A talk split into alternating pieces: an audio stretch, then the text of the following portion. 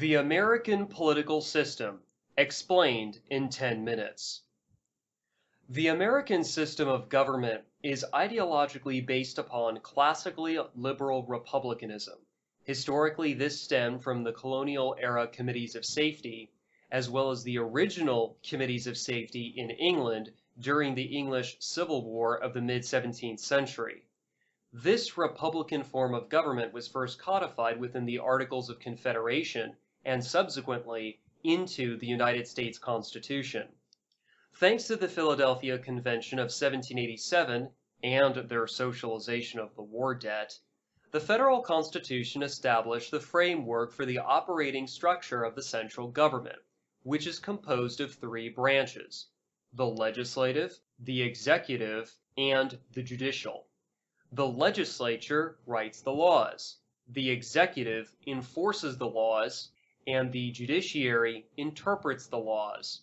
You probably recognize each of these branches as the United States Congress, the United States Presidency, and the United States Supreme Court, respectively.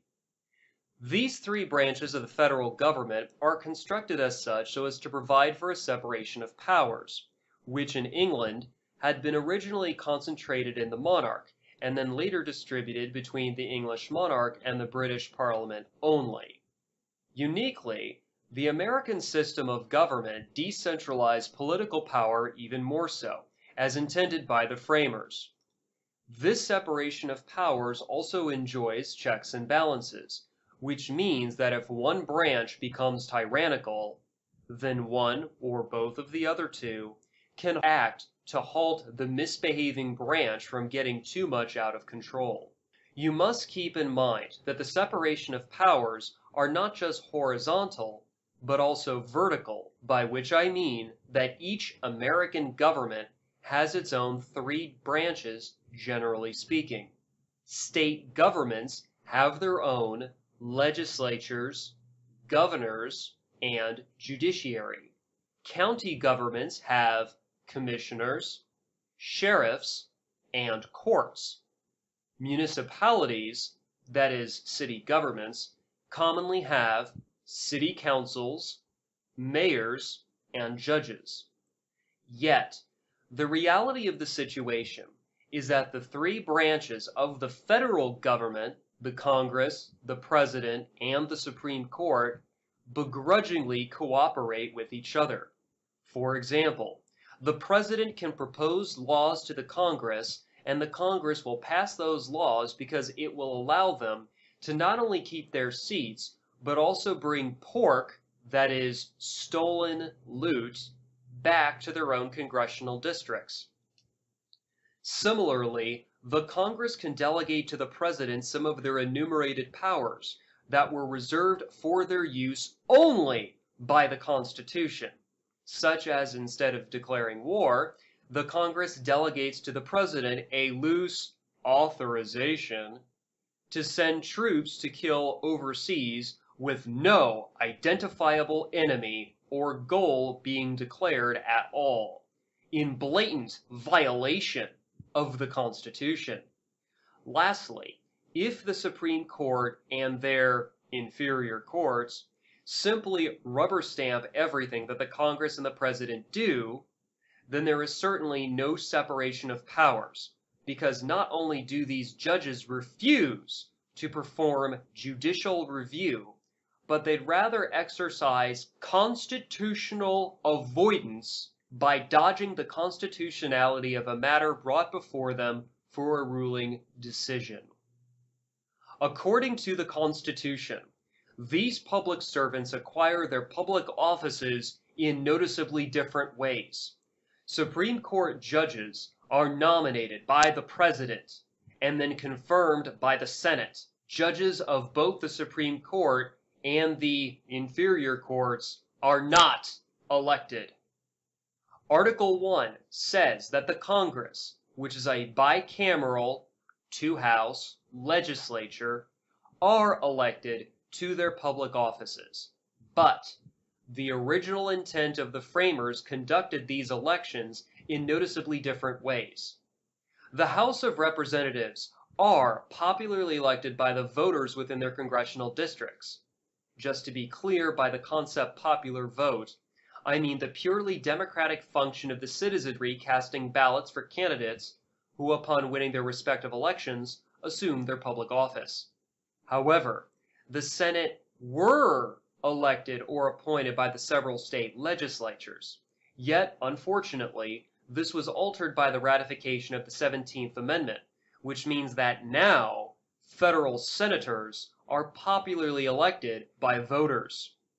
Before, the citizenry were incentivized to care about whom was elected to be their state legislators, because they in turn would choose the U S senators. This change is not insignificant because it centralizes power in the federal government, thus regressing the American experiment to more closely resemble monarchical Old England. Uniquely, the U S presidency is the only public office that is specifically enumerated within the executive branch. The Constitution says that the president is not elected by the popular vote. Rather, he is elected by the Electoral College, which is composed of electors who are appointed by the several state legislatures. According to the U S Supreme Court's ruling in In Re Green, one thirty-four U S three seventy-seven in eighteen ninety, the judges ruled that, quote, the sole function of the presidential electors is to case, certify, and transmit the vote of the state for president and vice president of the nation.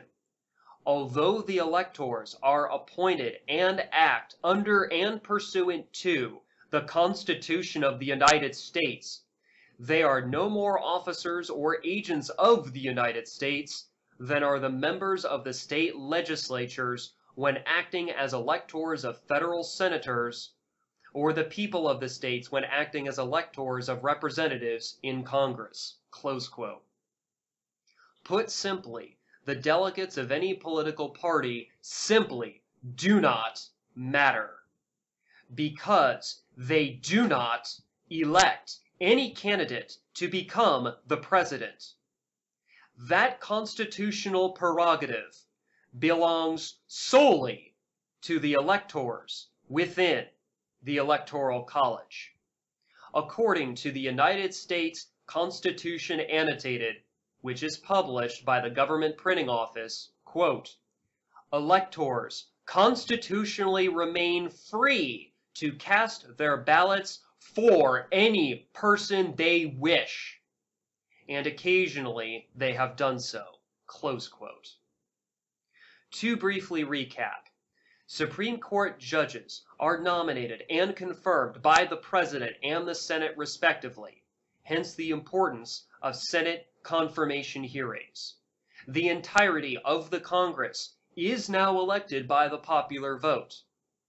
The President is elected by the Electoral College, whose own electors are appointed by the several state legislatures.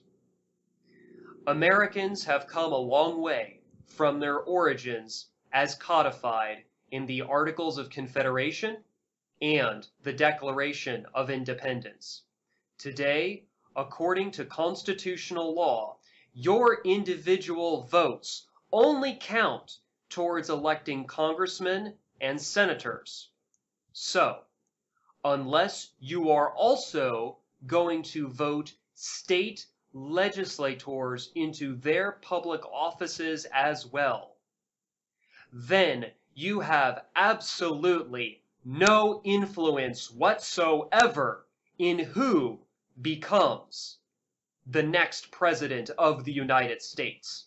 Should you decide, however, that you do not want to place your freedom in the hands of either the federal Congress or your state legislature, then please consider canceling your voter registration today.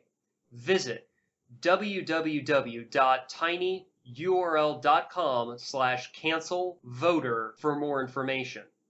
Thank you for your time. Get up off the ground!